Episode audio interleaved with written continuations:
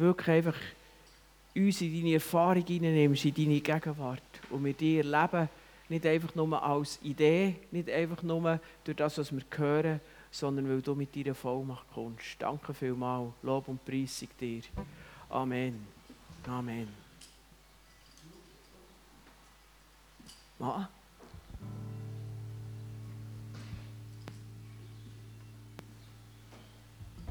Nein, eigentlich sollte alles gut sein. Ja, aber dort ist alles gut, irgendwie. Ja, rot ist, rot ist das Startmikrofon. Pfingsten, den Gottesdienst mit euch zu haben.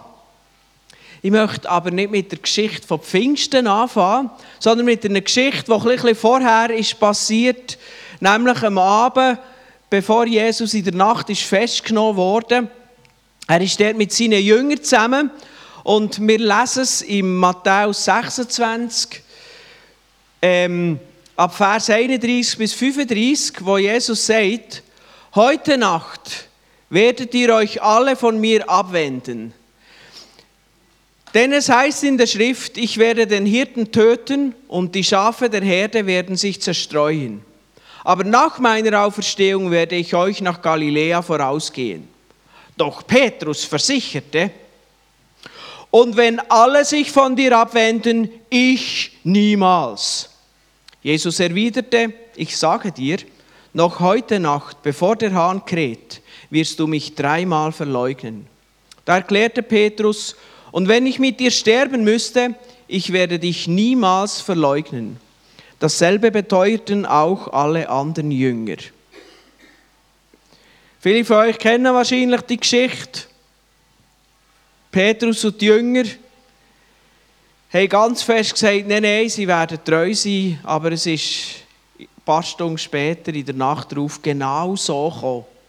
Die Jünger sind davon gerannt, außer dem Petrus. Er ist tatsächlich zuerst noch in Sicherheitsabstand hinter Jesus nachher, hinter dieser Festnahme, hinter dieser Meute, die Jesus festgenommen hat. Aber was so wirklich darum gegangen ist, hat Jesus verleugnet. Sie waren so begeistert von Jesus. Sie haben ihn so gern gehabt. Ich meine, die haben ja ihr Leben völlig umkrempelt, den Job hergelegt. Die waren mit ihm drei Jahre unterwegs. Gewesen. Die ganze Vorbereitung, was Jesus gelehrt hat und so weiter, es hat alles nichts genützt. Im Moment, was darauf abgekommen ist, sind sie davon gerannt. Kraft hat gefehlt. Alle Überzeugung hat nichts genützt. Alles Wissen, alle Vorbereitung. Sie haben einfach die Power nicht gehabt im Moment. Und nachher, zwei Monate später, etwa, der gleiche Petrus steht in Jerusalem auf und predigt die Predigt seines Lebens vor x Tausenden Leuten ohne Angst 3000 kommen zum Glauben. Das sind nur die, die zum Glauben sind Wie viele dort waren, da davor hat die Bibel gar nicht.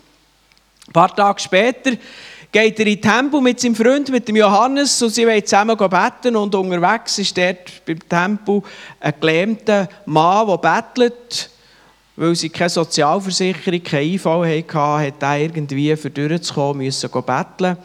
Und der Petrus sagt, ich habe kein Geld, aber ich habe etwas ganz anderes. Jesu Namen stang auf, er zieht ihn Hand, richtet ihn auf und der gelähmt ist geheilt. Und er tanzt im Tempel um und der Petrus fährt wieder an zu predigen. Aber diesmal kommen nicht 3000 zum Glauben, sondern Tempelwache kommt und nimmt Johannes und Petrus fest. Der religiöse Clan ist nicht zufrieden damit, dass sie über Jesus predigen. Und so werden sie verhaftet, am nächsten Morgen verhört. Aber der Petrus haltet gerade seine eigene Verteidigungsrede. Fertig verleugnen, jetzt haltet er seine eigene Verteidigungsrede. Und nachher heißt es in Apostelgeschichte 4, die Unerschrockenheit, mit der Petrus und Johannes sich verteidigten, machte großen Eindruck auf die Mitglieder des Hohen Rates, zumal es sich bei den beiden offensichtlich um einfache Leute ohne besondere Ausbildung in der Heiligen Schrift handelte. Sie wussten, dass Petrus und Johannes mit Jesus zusammen gewesen waren, aber sie hatten nichts in der Hand, um ihnen zu widersprechen. Denn der, der gelähmt gewesen war, stand bei den Aposteln und jeder Mann konnte sehen, dass er geheilt war. Wow! Vom Feigling innerhalb von zwei Monaten zum grossen Prediger, zum Heiler und zu dem, der am frommen Kleinen Maul stopft. Wow, gewaltig. Das wünsche ich mir auch. Das will, ja, ich will auch lieber predigen und dann kommen 3000 zum Glauben, als sie davon säckeln, weil ich Schiss in der Hose habe. Ich will auch lieber Gelähmte heilen und auf die, die mit den grossen Behörden Eindruck machen, als einfach dumm dazustehen. Ich will die Kraft, den Mut und die Weisheit auch und ich glaube, das braucht Seeland. Seeland, neben allem Guten, neben allem Schönen, ist auch voll von Menschen, die Jesus nicht kennen. 3000 Menschen, die Jesus noch nicht kennen, das könnten wir im Seeland auch bieten. Nicht, die Heilung brauchen an Seele oder am Körper, gibt es genug im Seeland. Und wenn dann nachher das Lolli kommt, das Lokalfernsehen von Lies, dann könnten wir auch noch brauchen, dass jemand so richtig coole Antworten gibt. Egal wer. Ist das zu viel verlangt? Ist das grössenwahnsinnig, wenn man so denkt? Ich habe mir heute Morgen bildlich vorgestellt, wenn heute 3000 hier bei uns Bargen zum Glauben kommen. Es wäre schon schwierig, schon nur 3000 reinzubringen, aber es müssen ja noch 3000 sein, die sich für Jesus entscheiden. Ist es grössenwahnsinnig? Gegenfrage, ist der Petrus wahnsinnig gewesen? Ich sehne mich danach. Ich sehne mich danach. Ich habe schon einiges erlebt und das ist cool, aber ich möchte noch viel mehr erleben von dem. Und ich frage euch, wie geht es dir? Sehnst du ja danach? Klingt etwas an, wenn du den Petrus vorher und nachher siehst? Meine Predigt heute heisst Wendepunkt. Und ich meine genau diesen Punkt beim Petrus. Vom Feigling, der keine schlaue Antwort hat, außer zu lügen, der davor rennt und einfach die Kraft nicht hat, trotz aller Überzeugung und Liebe und Begeisterung. Und der Petrus nachher, den hat man nur stoppen durch das Martyrium am Schluss. Irgendwie etwa 35 Jahre später, nach dem Ereignis da. Ja, was, was, was liegt dazwischen, zwischen dem Vorher und dem Nachher? Und jetzt komme ich eben zu Pfingsten. Es war Pfingsten. Er hat Jesus erlebt und Jesus hat gesagt, fängt nicht an mit dem Missionsauftrag, bis die Kraft vom Geist kommt. Und Pfingsten ist sie gekommen und dann kommt eben gerade unmittelbar die grosse Predigt von Petrus. Der Heilige Geist ist gekommen und hat sie erfüllt. Der Petrus von dem ist es am besten überliefert, geschildert. In der Apostelgeschichte geht es ja hauptsächlich um den Dienst von Petrus und später von Paulus. Aber die anderen haben ja auch ihren Dienst gehabt. Dort lesen wir einfach weniger davon. Das war bei denen genau gleich. Gewesen. Oder wenn wir schon von Paulus reden. Der hat zwar dort, ist er noch nicht so an Deck gesehen, der hat Jesus nie persönlich gesehen. Aber auch er ist von einem Verfolger schlussendlich zu einem Verfolgten geworden. Und er ist im ganzen römischen Reich umhergezogen und hat Gemeinden gegründet und so weiter. Am einen Ort hat man ihn gesteinigt, am anderen Ort hat man ihn ausgepeitscht. Irgendwo ist er im Gefängnis gelandet, mehr als einmal. Mehrmals hat er Schiffbruch erlitten. Aber auch der, der hat man erst stoppen ich glaube auch durch das Martyrium, die Überlieferung sagt, dass er unter dem Nero ist hingerichtet wurde, nachdem, nachdem die Stadt Rom brennt hat und der Nero das der Christ in die Schuhe geschoben hat, ist eben der Petrus und der Paulus auf irgendeine Art gestorben.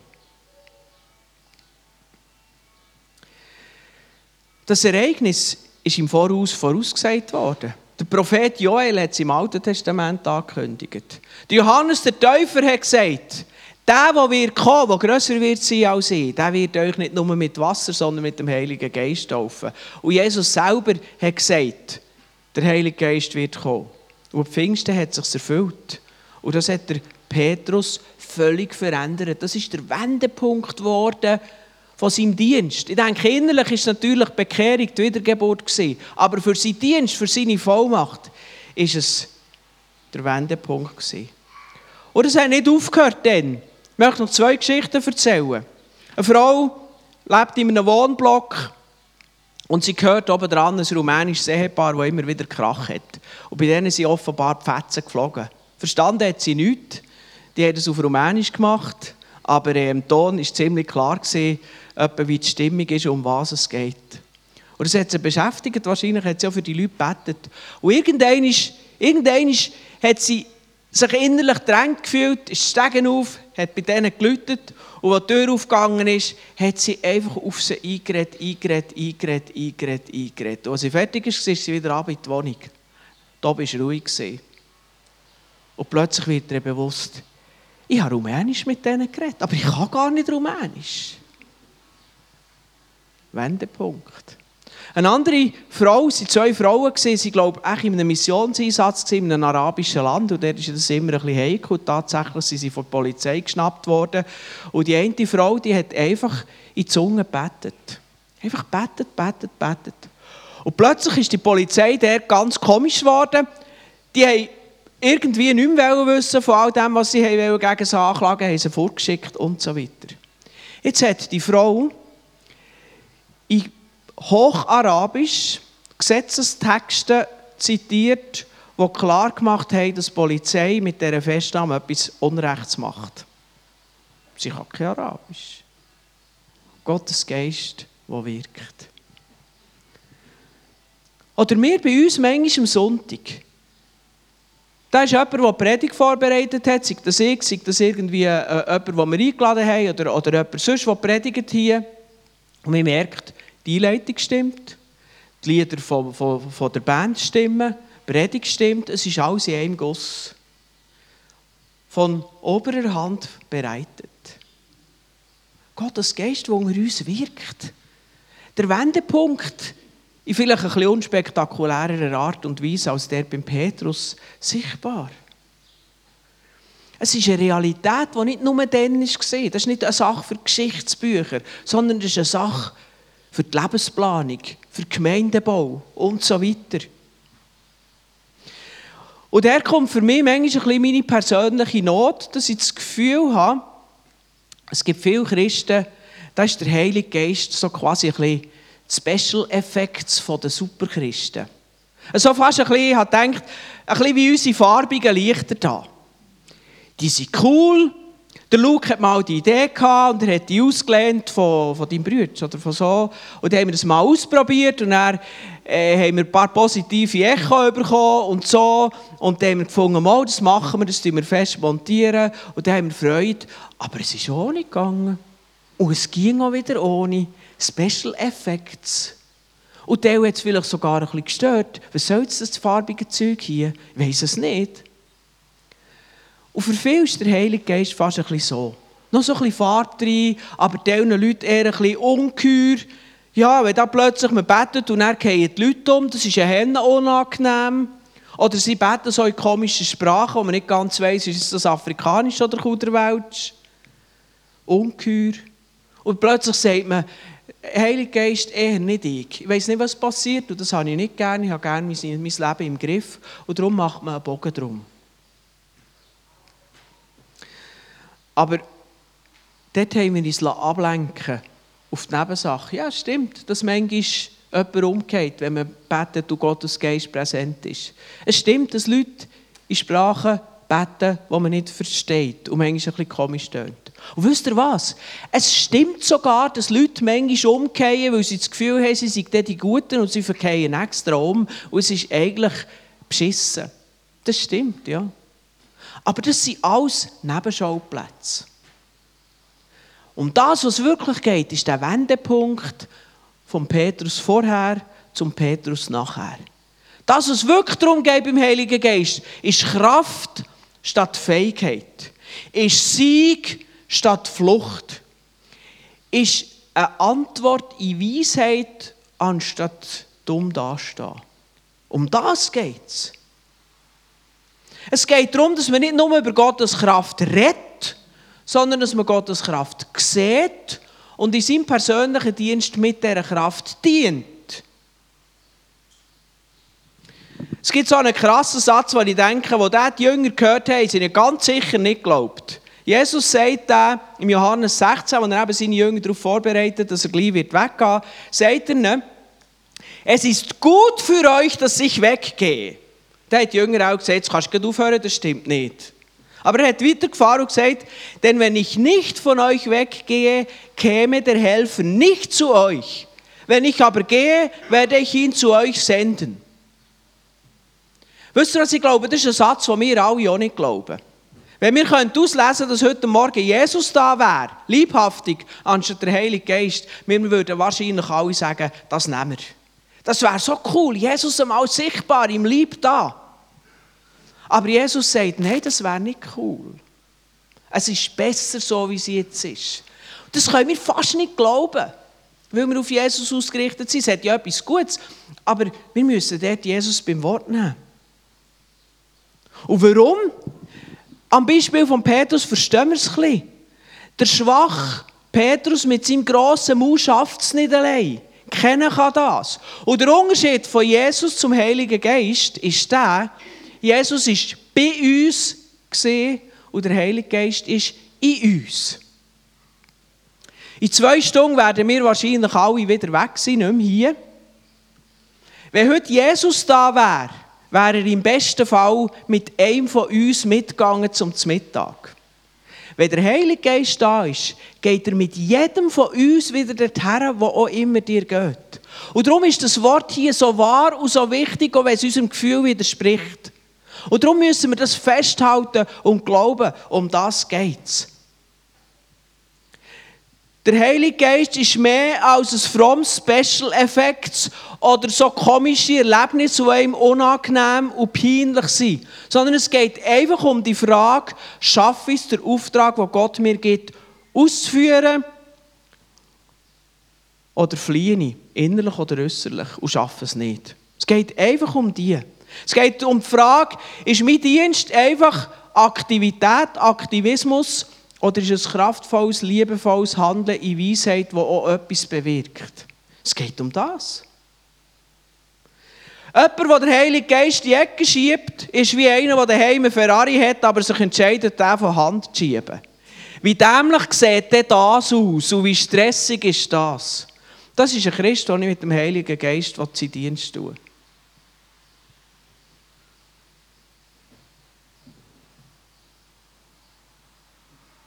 Ich drehe es noch um.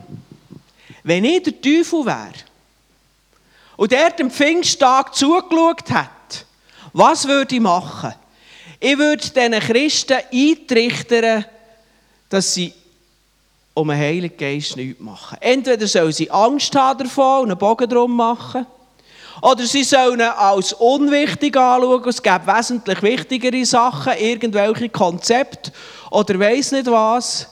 Ich würde alles daran setzen, dass die Christen den Heiligen Geist in die Ecke stellen. Weil ich weiss, wenn sie das nicht machen, dann bin ich auf verlorenem Posten.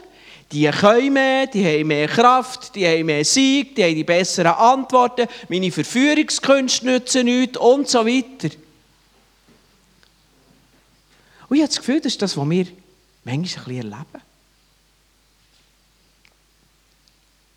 Aus unterschiedlichen Gründen. Eben, entweder ist es nicht mehr so wichtig. Oder wir sind vielleicht enttäuscht und die aus diesem Grund den Geist von Gott nicht mehr suchen. Oder eben, wir haben Angst, weil wir irgendwelche Sachen haben erlebt oder gesehen, die für uns nicht verhebt haben und wir wollen einfach einen Bogen um das machen. Und so weiter. Und darum sage ich dir, lehn den Heiligen Geist nicht ab. Hab keine Angst. Hab nicht das Gefühl, das ist unwichtig. Es geht um den Vater und um Jesus. Dass der Vater und Jesus in dir lebendig ist, hat mit dem Heiligen Geist in dir zu tun. Es ist so wichtig. Du die negativen Beobachtungen und Empfindungen einfach mal zurückstellen. Du das auf Null stellen und, ich sage es so, gib dem Heiligen Geist eine neue Chance, in dir zu kommen, dich zu erfüllen, in dir zu wirken, dass du aus dieser Vollmacht lebst. Orientiert dich mehr an der Bibel, eben an der Geschichte von Petrus vorher, nachher, von Paulus, von den Jüngern. Orientiert dich an dem, was Menschen heute erlebt haben, im positiven Sinn. Und lass die negativen Gedanken, Erfahrungen oder was auch immer die möchte abhalten, weg. Lass dich nicht verführen von dem, wo dir die Kraft nicht zugestehen Wisst ihr was? Ich glaube, Gott sucht nicht starke Christen. Er sucht nicht starke Nachfolger, sondern er sucht Nachfolger mit einem starken Gott. Ich glaube, Gottes Plan ist nicht, dass Pfimi Bargen eine starke Gemeinde ist, sondern dass Pfimi Bargen eine Gemeinde mit einem starken Gott ist. Und das hat genau mit dem zu tun. Und das ist etwas, was ich mir immer wieder bewusst machen musste. Ich will eine starke Gemeinde bauen und muss eigentlich sagen, nein, das ist eigentlich falsch. Ich will eine Gemeinde bauen, wo Gott im Zentrum steht, wo Jesus im Zentrum steht und wo der Heilige Geist mit seiner Kraft wirkt. Wenn wir gegen aussen stark aussehen, dann soll das nicht wegen uns sein. Nicht wegen irgendetwas, was wir in der Trickkiste gepackt haben, sondern weil der Heilige Geist unser Leben, unseren Dienst erfüllt. Siehst du den Unterschied? Aus deiner Kraft ist es wie der Petrus vorher, das ist zum Scheitern verurteilt. Aus seiner Kraft, das ist Sieg, das ist der Petrus nachher. Auch wenn wir schwach sind, egal was die Umstände sind, egal was die Leute um uns sagen, wie der gesellschaftliche Trend ist, alles völlig egal. Übrigens, in der Zeit, in der Paulus gewirkt hat, sind ganz viele Sachen wesentlich schwieriger und schlimmer als heute. Mit entsetzen uns manchmal heute über den Zerfall von der Moral und der Ethik. Zur Zeit von Paulus beides schlimmer. Die hatten keine Abtreibung, gehabt, die haben Kinder einfach am Fluss ausgesetzt. Wenn es jemand findet, ist gut, und wenn nicht, ist es erledigt. Wenn mir eine Frau hat gesagt, sie sei ein korinthisches Mädchen, dann war sie ein Hure, weil das Korinth ist das einfach das hat zum Ausgang gehört. Es ist heute nicht schlimmer als dann. Aber wir brauchen wieder die Kraft, so wie sie sie dann gebraucht haben.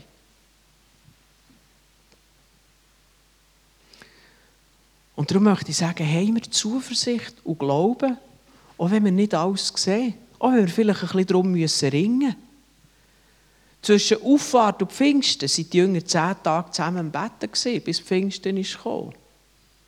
Ich denke, wir dürfen noch beten und darum ringen, dass die Kraft wieder kommt. Und dass wir aus Gottes Kraft das machen, was wir sollen.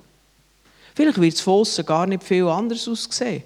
Ich habe das schon aus Erweckungszeiten gehört, wo einer gesagt hat, ich habe gar nicht anders predigt, einfach plötzlich sind die Leute zum Glauben gekommen, vorher nicht. Es geht nicht darum, dass es näher äußerlich anders aussieht, dass wir andere Kleider anhaben oder dass wir, weiss doch auch nicht was, anders. Vielleicht kommt das als Frucht führen, das mag gut sein. Dass unser Musikstil ändert, weil plötzlich Leute kommen, die einen anderen Musikstil in die Gemeinde hineinbringen. Und ein Musikstil ist ja wie eine Sprache. Es geht ja nicht darum, dass der Musikstil, sagen wir jetzt aus dem Pfingstjubel, schlechter ist als der Musikstil von heute oder besser. Sondern der Musikstil war die Sprache von dieser Generation damals. Und der Musikstil von heute ist die Sprache von heute. Und vielleicht wird sich das ändern. Aber das wird als Frucht ändern. Das kann die Sache nicht machen. Das, was die Sache ausmacht, ist, dass Gottes Geist kommt.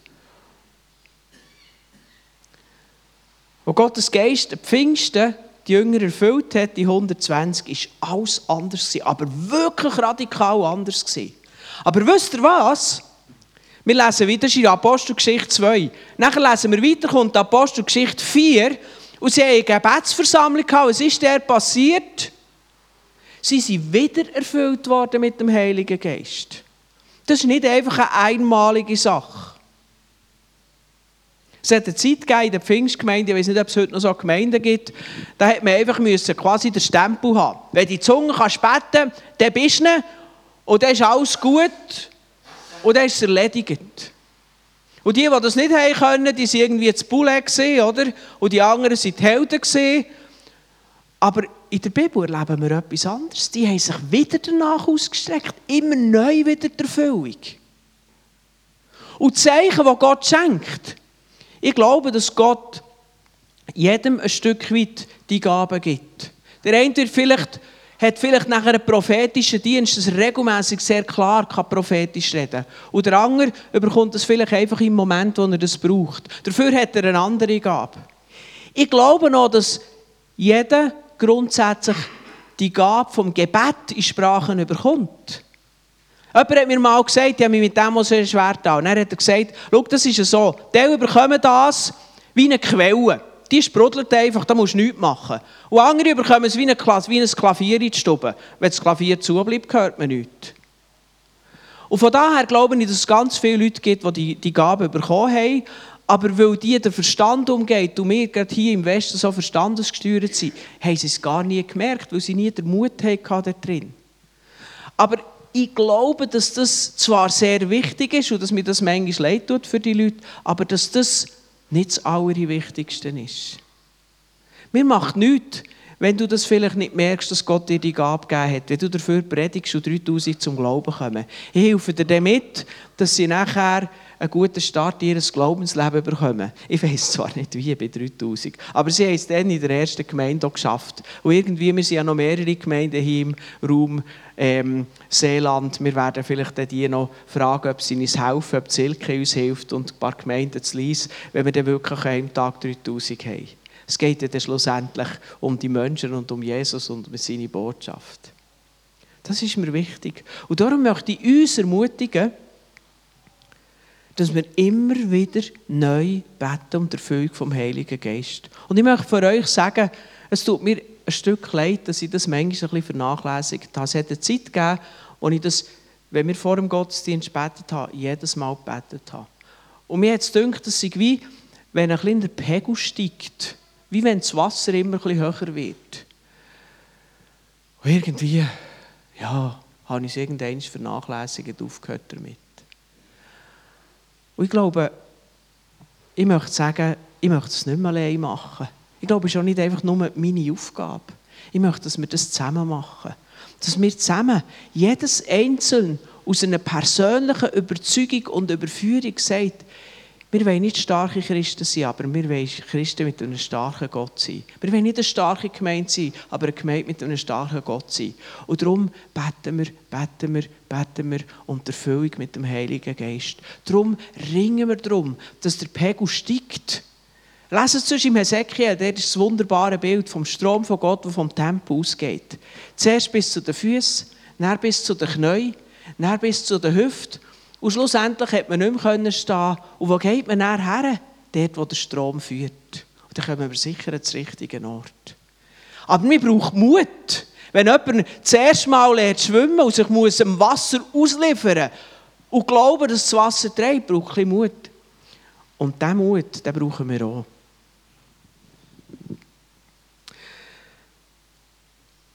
Jesus gibt uns eine Verheißung und die möchte ich lesen. Jeder, der bittet, empfängt. Und wer sucht, findet. Und wer anklopft, dem wird geöffnet. Das ist eine allgemeine Wahrheit. Und Jesus bezieht sich jetzt auf das, wo wir heute dran sind. Er fährt weiter. Ist unter euch ein Vater, der seinem Kind eine Schlange geben würde, wenn es ihn um einen Fisch bittet? Oder einen Skorpion, wenn es ihn um ein Ei bittet? Wenn also ihr, die ihr doch böse seid, das nötige Verständnis habt, um euren Kindern gute Dinge zu geben, wie viel mehr wird dann der Vater im Himmel denen den Heiligen Geist geben, die ihn darum bitten.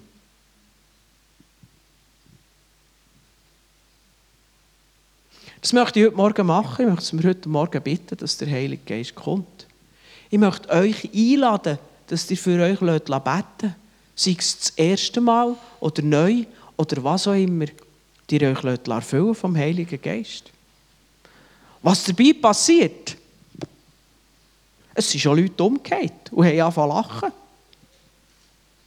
Es sind schon Leute bleiben stehen und kein Gefühl gehabt. Es haben schon Leute, die geglaubt haben, dass es das gar nicht mehr gibt in der heutigen Zeit, anfangen in anderen Zungen anfangen zu beten. Die haben mit dem noch einen Schlag kommen. Es gibt eine Theologie, die erklären dass es das heute nicht mehr gibt. Ich glaube das nicht. Ähm, und, die, und eben hat es solche gegeben, die die Theologie geglaubt haben. Plötzlich haben sie in anderen Sprachen gebetet. Eine Überraschung erlebt. Vielleicht kommen nachher 10, 20, 300, 3000 zum Glauben. Vielleicht geschehen Heilige, vielleicht kommt eine neue Weisheit in dein Leben. Ich weiß nicht, was Gott vorhat und wie schnell und wenn und wie das er handelt. Aber erstens, ich weiß, dass er keine Fehler macht. Und zweitens, ich weiß, dass es sein Willen ist, dass wir mit dem Geist erfüllt werden. Da vorne sagt er, der Vater wird etwas Gutes geben. Und dann bringt er nur ein einziges Beispiel, der Heilige Geist. Das ist etwas Gutes für dich. So wart du zu Jesus gehörst, der Heilige Geist ist etwas Gutes für dich.